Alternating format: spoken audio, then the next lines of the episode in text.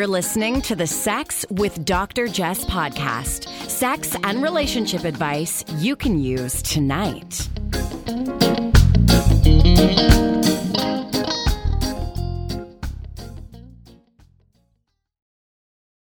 Welcome to the Sex with Dr. Jess podcast. I'm Jessica O'Reilly. Before we get started, I want to say a big thank you to Desire Resorts for their ongoing support of this podcast. If you aren't familiar with Desire, they offer two adult playgrounds that are clothing optional, couples only, highly erotic resorts on the Mayan Riviera just south of Cancun, as well as adult playgrounds at sea on their European and soon to be expanded clothing optional couples only cruise experiences. So do check them out Desire Resorts or Desire Experiences on Instagram.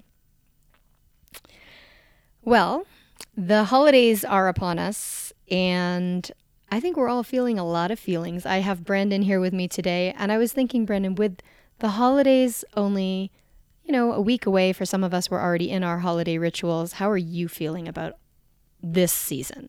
I feel great.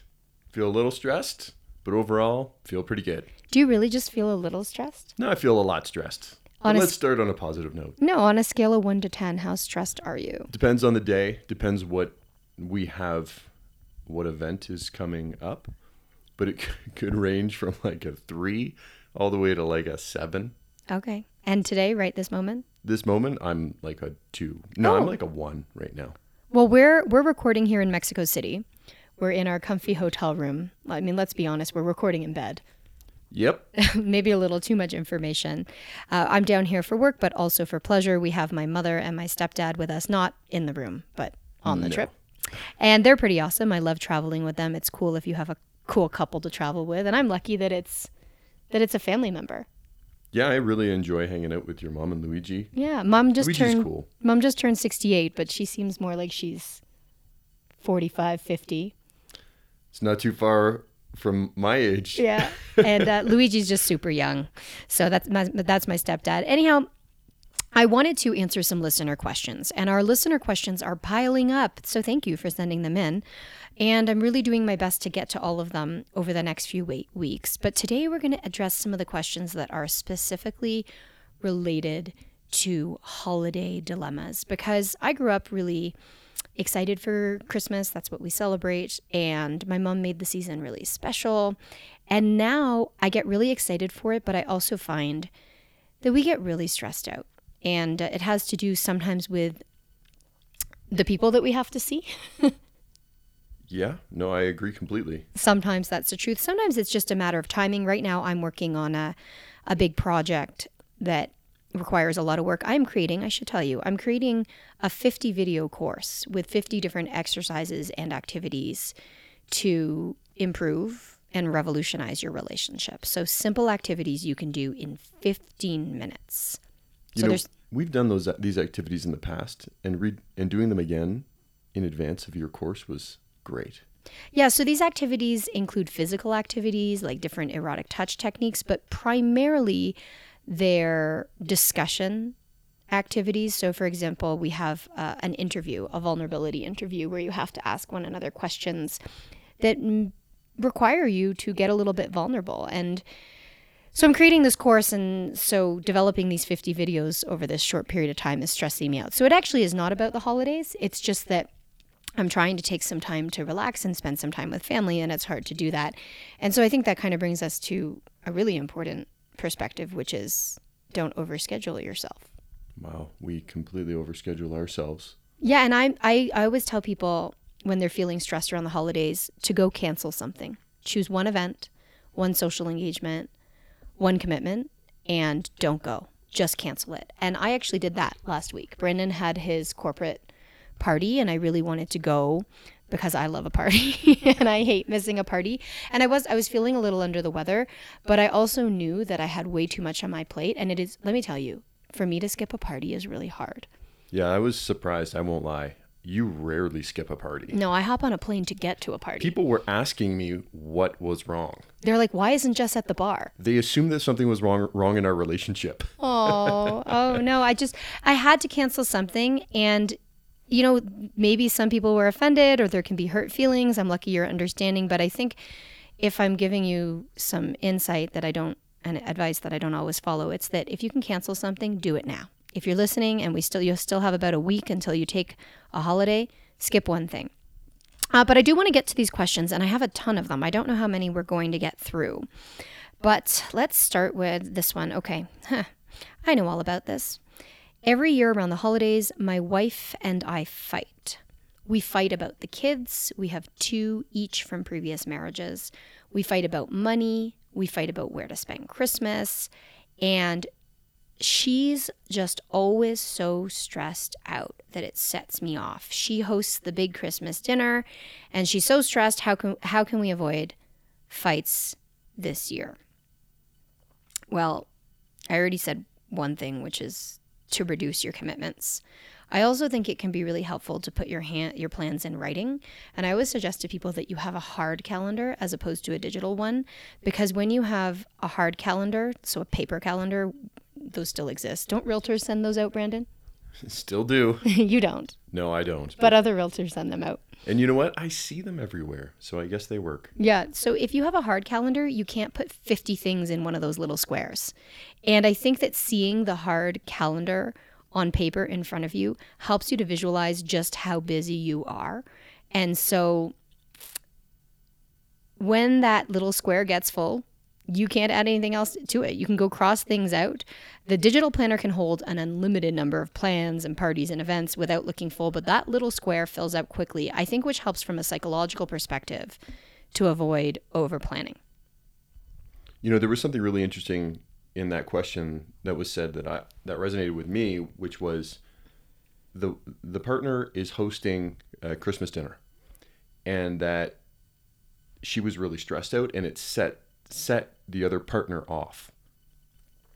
Why? Why did it set them off? Like if if that's the issue, is there not something there that can be addressed? Well, I think when your partner is stressed, you tend to take on that stress. And I talk about emotional differentiation oftentimes. So, your partner is sometimes going to experience unfavorable emotions, and you can respond by also feeling those emotions, or you can let them own their own emotions and then you can actually support them through those emotions. So if your partner is stressed, you don't have to be stressed too. Instead, forget their stress and focus on, well, not forget it, don't take it on, emotionally differentiate and do something to make them less stressed. Now, what I thought you were going to say, Brandon, mm-hmm. with regard to what was interesting in this question, is that this person says, she hosts the big Christmas dinner. And I'm thinking, she hosts? That tells me that she's probably doing a lot more work than you do in terms of cooking, shopping, cleaning, in addition to her regular duties. And stress increases over the holidays, and the intensity of stress tends to be greater for women. So I don't know the gender of this person, but regardless of your gender, step up, man, and share the tasks. Don't help her host contribute as an equal partner. I was reading about stress and gender around the holidays, and 44% of women report an increase of stress during the holidays. And this discrepancy is probably owing to the fact that women do a disproportionate share of unpaid labor. Not just during the holiday season, the shopping, the cooking, the cleaning, the hosting, the planning, the keeping the peace, but throughout the year. And so, just that mindset you know, I'm calling you out a little. I want you to think about the fact that it's your shared house, it's your shared families. If you are hosting the big Christmas dinner, do it together. And that's what I was getting at was the idea that it sets them off. And rather than it setting them off, maybe that person could look at what could be done to eliminate some of the stress. Now, you said it a whole lot more eloquently than I did, but ultimately, if it's getting groceries, getting booze, getting whatever supplies that are needed, if you were to do that, I would assume that if it was you and I doing that, mm-hmm. that you would appreciate it, it would reduce your stress, and it would solve some of the problem. Yeah, absolutely. And so let it be a shared task. And most importantly, don't just do things, share in the mental and emotional labor because this is something I see all across the globe. And it's not always along the same gender lines, but it's oftentimes the woman has to do all the thinking, all the planning. And yes, you'll go do things when they ask you to. And I'm, I'm speaking more in a heterosexual context here.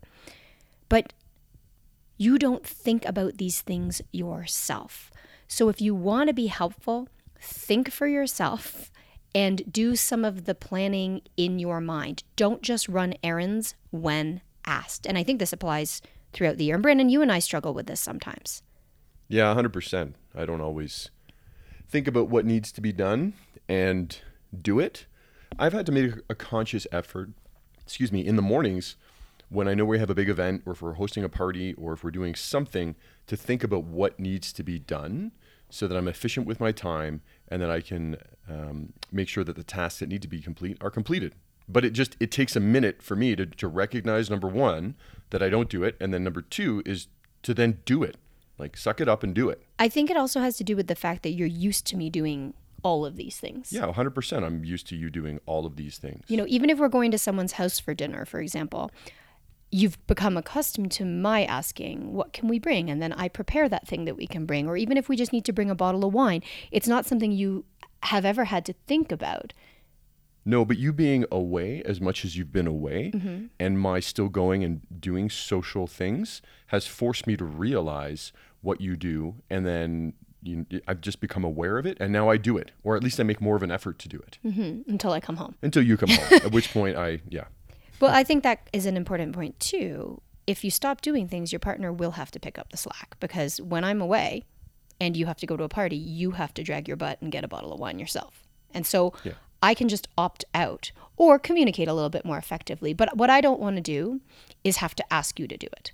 I want it to be a team effort where it's like, oh, who's grabbing the wine as opposed to, hey, Brandon, can you please grab the wine?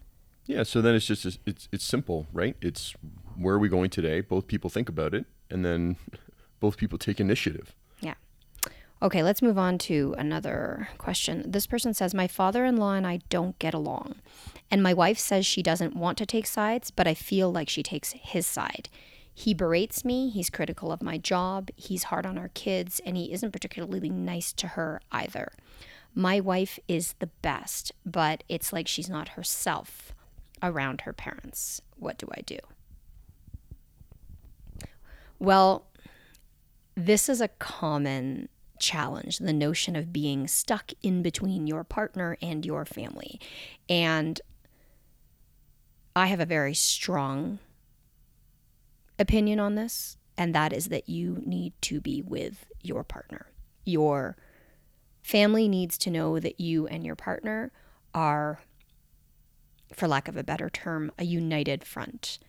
And I don't see it as taking sides, but your primary family, the person you've opted to be with and you have kids with, is your partner. And so in this case, I would suggest that your wife has a responsibility to show her support for you. And if people want to see it as taking sides, that's their problem.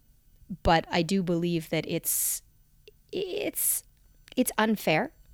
Uh, I almost want to say cowardly to say I don't want to take sides. Because if your father in law is berating you, if he is being critical of your job or your financial situation, if he's hard on your kids and hard on you, it is your partner's responsibility because it is her father to stand up. It doesn't mean it needs to be a huge confrontation, but at minimum, he needs to know where she stands. Um, now, the second piece of this, the part that she's not herself around her parents, is common because oftentimes when we go back to our families for the holidays or for another time, we hearken back to an earlier time in our lives, right? We can feel infantilized. We can feel feelings that we experienced earlier in life with these people, and we aren't always the best versions of ourselves. So I want to be fair to her because if he's berating you, maybe, you know, she grew up with his berating of her. And so it's difficult for her to stand up. So I, I do want you to be empathetic, but at least behind closed doors to begin with, I'd like you to be able to say to her, babe, I need you. I need you on my side. I need to know that you have my back. And hopefully she can, at minimum, express that privately with you. And then eventually, perhaps that can be communicated more clearly to her father. And it can be communicated not only verbally, but also non verbally. She can come over and stand next to you if there's a conflict. You can hold hands and express affection in their presence. So I think these small steps are essential to getting to a point where your father in law understands that you're here, here to stay, and you two are a team. I'm sure you want me to chime in on this, but I mean, my visceral response is initially very different. I immediately feel for this person. Mm-hmm. I wonder how long they've been in this relationship where they've been, you know, criticized openly yeah. by their father-in-law because my gut my guts is like cut them off. I know that's not the answer, hmm. but my gut is cut them off. Now, that's the, that's the really that's the I'm being too sensitive response. You're entitled to feel what you feel. Let, let me I, also reiterate you do not have to spend time with people who make you feel terrible about yourself. Well, the thing is, have they berated you once? Why were they critical of you? Why are they being hard on your kid or your children? And why are they being hard on your partner? Because if this is a repeated behavior, I'll tell you the number of times I'd be seeing that person would be, uh, uh, you know, certainly being cut back drastically year over year. I mean, eventually you have to, I, I, would assume that you have to think about do I want to continue having a relationship with this person? And if I do want to continue having a relationship with this person, am I going to have to have a very difficult conversation? Because you're either going to continue being criticized and being treated poorly, or you're going to confront it, risk the relationship getting worse or the possibility of it getting much better, right? Like you have to have that difficult conversation and just say, why are you being a jerk? and maybe not in those words, but you know, why are you treating people, me, my children, my partner, this way? Because if it continues, it's very simple. Like I wouldn't be seeing that person.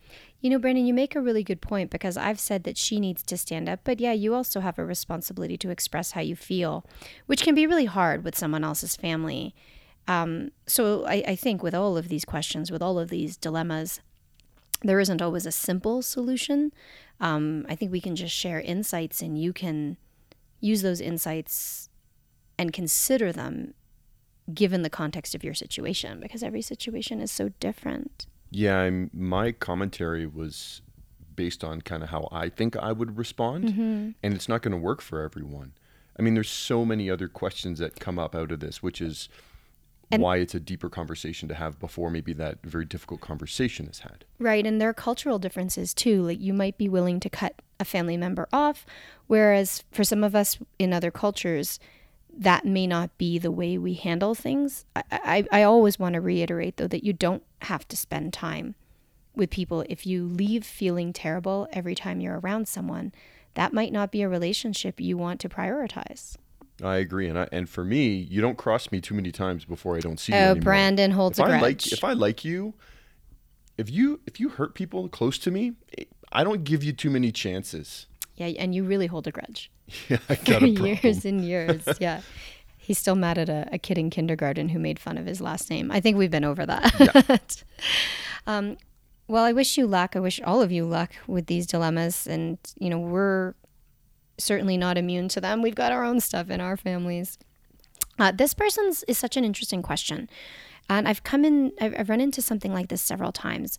My husband was raised Jewish and I was raised Catholic. We're lucky that Christmas and Hanukkah fall on different days, but we run into trouble when it comes to gifts. His parents, the grandparents, want to give them eight gifts for Hanukkah. My parents want to put presents under the tree for the 25th and it's getting out of control. It feels like a competition. It's about religious religion, it's about love and money. And the kids are getting too spoiled. They're 6 and 8 years old and they have more stuff than I have owned in a lifetime. So, how do we manage the grandparents? let me let me start by saying if I was Jewish, I would and your your love language was gifts, I would stink. yeah, Eight days of gift giving, I would be horrendous. Well, you don't have to do that. Here's the thing. You don't have to give gifts. And you also don't have to worry about everybody's feelings all the time. Sometimes what you want will not feel good for other people, And that's okay. So you have lots of options here. You could set a price limit for gifts. And I think the more money you have, the more important this is because it's so easy to buy a really cute outfit and then to advance and buy a whole game console, or all of a sudden your kid's getting a new computer. So you can request that there's a price limit on gifts. I also think it's important with grandparents to set more time aside for them to spend with their grandkids, not at a mall, not shopping, so that they're connected in non financial ways. Uh, I know a family who has a grandparent and grandkids day of baking over the holidays, so no parents allowed, so it skips a generation, uh, just so they can spend time together. I also think if if this is about religion, I think it's also important to celebrate religion throughout the year with their grandparents, not just over the holidays where you receive gifts. So maybe it's spending the Shabbat or the Sunday Mass together, depending on your religion. In this case, we're looking at Christianity and and Judaism. But I do think it's fair to make requests of grandparents because they are your kids and it is your house that all that stuff is in. I'm a little biased because honestly, I could care less about gifts. Yeah, thankfully. Yeah. because I'm not a good gift giver. Yeah, we don't. I had another question from someone the other day on a television program. Um, they were talking about how they have a gazillion relatives and there's so many nieces and nephews and aunts and uncles and you know just the immediate family involves 25 gifts or something like that and they said how do i you know suggest that we pull names or cut back on the gift giving without hurting people's feelings and you know again I believe that it is okay sometimes for some people's feelings to not be 100%. Uh, in you don't have to get people's permission to do gifts differently. In fact, when it comes to giving, it is only your choice. You are not required to spend $100 or $10,000 because somebody else spends that 100 or $10,000. Gift giving is about giving, and it's giving without the expectation of recipro- reciprocity. So, if you don't want to buy gifts, I know I'm getting off topic from this question, but don't buy gifts. Uh, what's happening for me this year personally is I'm donating to two causes. One is Food for the Poor Canada. Uh, check them out. They're also in the States. And they do a lot of work in, in the islands and particularly in Jamaica, where my family is from.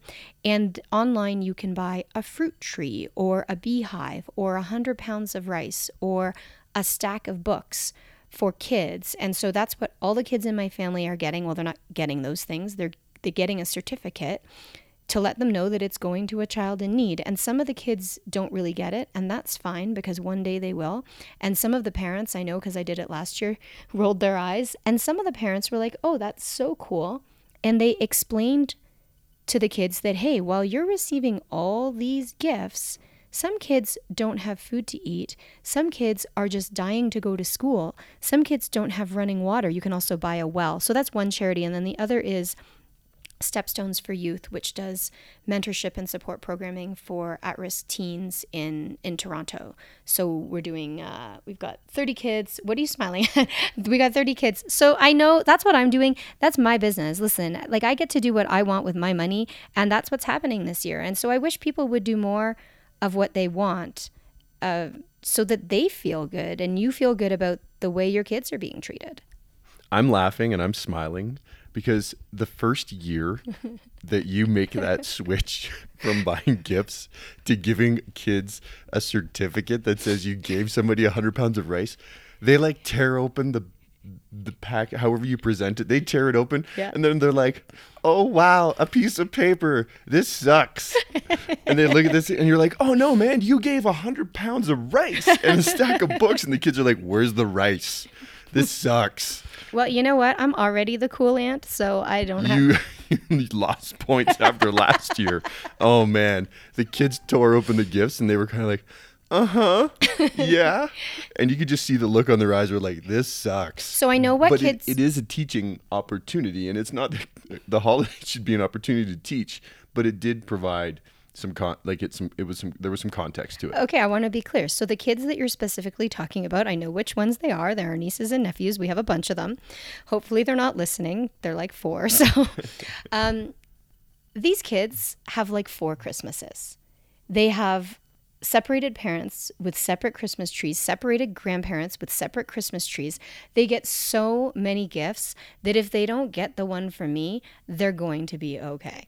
But it did become a bit of, or it's like from the outside, it seemed like it was a bit of a competition, that there was that upping of the ante every year. And that's really unfortunate, not only for the children, uh, also for the grandparents, for the parents, because it does become a competition. And that's really, I don't know, to me, that seems really unhealthy. I mean, the person who wins, it's really great for, who gives the best gift. A hundred pounds of rice. You know, you give a kid a hundred pounds of rice, they think you suck. Well, but, but the humor in this is actually sobering in that these kids want for nothing, which is why a hundred pounds of rice to another child kind of doesn't resonate with them. But a hundred pounds of rice makes a big difference in somebody else's life. And I'm not saying that I'm I'm here to teach or anything like that. I just knew it was getting out of control. And I believe that I get to give a gift based on what suits my needs. Same thing with with money. I, I have uh, another family I was working with where one of the sisters and her husband has a ton of resources at their disposal and the other has a little, has significantly less and they were complaining about the cost of gifts given and received and the bottom line is, not everyone has the same resources. If you can afford a $5 gift, go ahead and buy it. And if you can afford a $500 gift, that's okay too. But I also do believe that because we're so sensitive about money, it can be helpful to set limits. I don't know what you think about that. I agree. No, I think setting a limit, th- there's nothing wrong with that. If it's what you want, if it's if it's for your children and you're you're most comfortable with that, I don't think there's anything wrong with that. Other people will feel differently than I do, but if it was my family, that's what I would what I would suggest if I was feeling uncomfortable. Yeah. And finally, I want to talk about gifts because I received this question the other day. I actually answered it on a on a news program. If your partner tells you not to buy a gift, are you supposed to buy a gift or and read between the lines or are you so supposed to accept that they don't want a gift? I think you should voice record that statement where they say they don't want a gift. I have it on. I have a voice recording. I again, I have such a strong opinion about this, which is say what you mean and mean what you say. If you say you don't want a gift, mean it. If you want a gift, speak up about it. And uh, the woman who was interviewing me the other day, Vicky, was saying, "Well, gifts is my love language, so gifts are really important to me." And I actually think it's really great because I think most people don't want to admit that gifts is their love language. And if you're not familiar with the five languages of love, Gary Chapman wrote this book and theorized that we each communicate, so we give and receive love using one of these five primary languages. And you have to learn your partner's language because if you speak a different language, it's like speaking Japanese and English and expecting to understand one another. And those five love languages are physical affection. I feel most loved when you touch me. Acts of service. I feel most love when you go out of your way and do favors for me, do things for me. Gifts of time, quality time. I feel most love when you really set time aside and you're focused on me. Receiving gifts. I feel most loved when you receive when you give me something thoughtful or generous. And words of affirmation. I feel most loved when you really openly express your love to me. So, for example, I'm a words of affirmation person. I feel most loved when Brandon really articulates how he feels about me. When I use the words to say the things. yes. And I mean, your love language is. It's funny to me because I am not very effusive. I am not very good. I don't say I'm going to move mountains and I feel like that's what you want to hear. So when I say something, I feel number one, I feel stupid. And number two, I feel like it's I'm still falling short. So I've had to just say what I think and say it more often. But mine would be touch, and uh, I don't know what else. I'm a little bit of a of a couple. I would say touch and probably quality time. Yeah, well, he does talk about that you have a primary love language and then a secondary love language. Anyhow, so back to this conversation with Vicky. Vicky says that her love language is gifts. And so she'd be, you know, hurt if she didn't receive a gift. And I totally feel that. My bottom line is say so. Do not tell me you don't want a gift if what you're secretly hoping is that I will find you an amazing gift. So, Brandon and I, to be honest, we don't exchange gifts. We haven't exchanged gifts in, I don't know, 12 years. yeah, at least a, 14 years. at least a decade. And that works for us. But that doesn't mean it will work for you. So I don't want you to go say to your, you know, partner, "Oh, we don't have to do gifts. You know, Jess and Brandon don't do gifts and look how happy they are." No, that works for us. It may not work for you. You have to figure out what works for you and then communicate it to your partner. I think it's cool that Vicky owned it, man. Yeah, I think it's just really like, cool. I like gifts. Give me a gift. Yeah. She probably didn't say, I need a thousand dollar gift. She just said, I'd like a gift. No, oftentimes people who really like receiving gifts as part of their understanding of love, it's related to the thought that goes into the le- gift. So they don't want a $1,000 gift card to Saks. They want something thoughtful that's relevant to your relationship or really useful or or it could even be impractical in their lives. They're looking for you to put the thought into it. And I think that's what makes receiving gifts a really a, a meaningful experience. Like honestly, even though I don't want a gift, and it's mostly because I don't know what you would buy me. Probably a zebra print dress. Let me tell you guys about the gifts that I bought Jess in the past that were inappropriate. You mean the Fukuoku vibrating glove? Hell yeah. So- Christmas morning with the family. There's this glove. The, it was called the Fukuoku, and it had different vibrating parts in the fingers. And it was under my. Why did you put it under the Christmas tree with my family? Okay, so I guess maybe I'm a little naive, but this Fukuoku glove was super awesome. You it you put it on and then it like vibrates, but of course, if you think about it from a non-sexual perspective, rubbing somebody's back with that is awesome. Maybe I just didn't think about the sexual angle when I bought it and wrapped it and put it under the tree. So Christmas morning, it's like look what I got, a five-finger vibrator. And then my dad's like, "Oh, can I try it on?" oh my god. Do you really? Yeah. Needless to say, we never used the glove. Uh, that was awesome. so is that what you thought? You thought it was just a massager? Yeah, I think it, this was when we first got together, and I really did. I used to like rub your back a lot and rub your feet, and and I You did? whatever. I'm an awesome back massager. You are. You're very talented. You should just do it more. No, it's it's it's all about scarcity. Yeah, economy of scarcity. I get it. Uh, well, we, we do have to stop there. I, next week, we're going to be back with some more listener questions. So please do keep sending them in wherever you're at. I, I hope that you have a happy holiday season as it, you know, rolls in. I hope that you're feeling good wherever you're at. I hope you're nice to yourself, easy on yourself. And I always think of empathy on my heart. I have this weird thing that goes through my head and it's not purposeful. But when I know I'm going to have to spend time in environments that might be stressful or with people that perhaps cause me a little bit of distress, I always think of the word empathy on my heart and leading with empathy. And I don't know if that sounds cheesy. I don't know if Brandon's rolling his eyes a little. I'm not rolling my eyes. I just don't do it. and this is true. I don't. Let's be honest here. But I hope I hope you have a great week wherever you're at. We will be back next Friday before Christmas rolls around if you celebrate Christmas and answering more of your questions. Thank you again to Desire Resorts. Thank you to you for listening and thanks babe for being here. Thank you.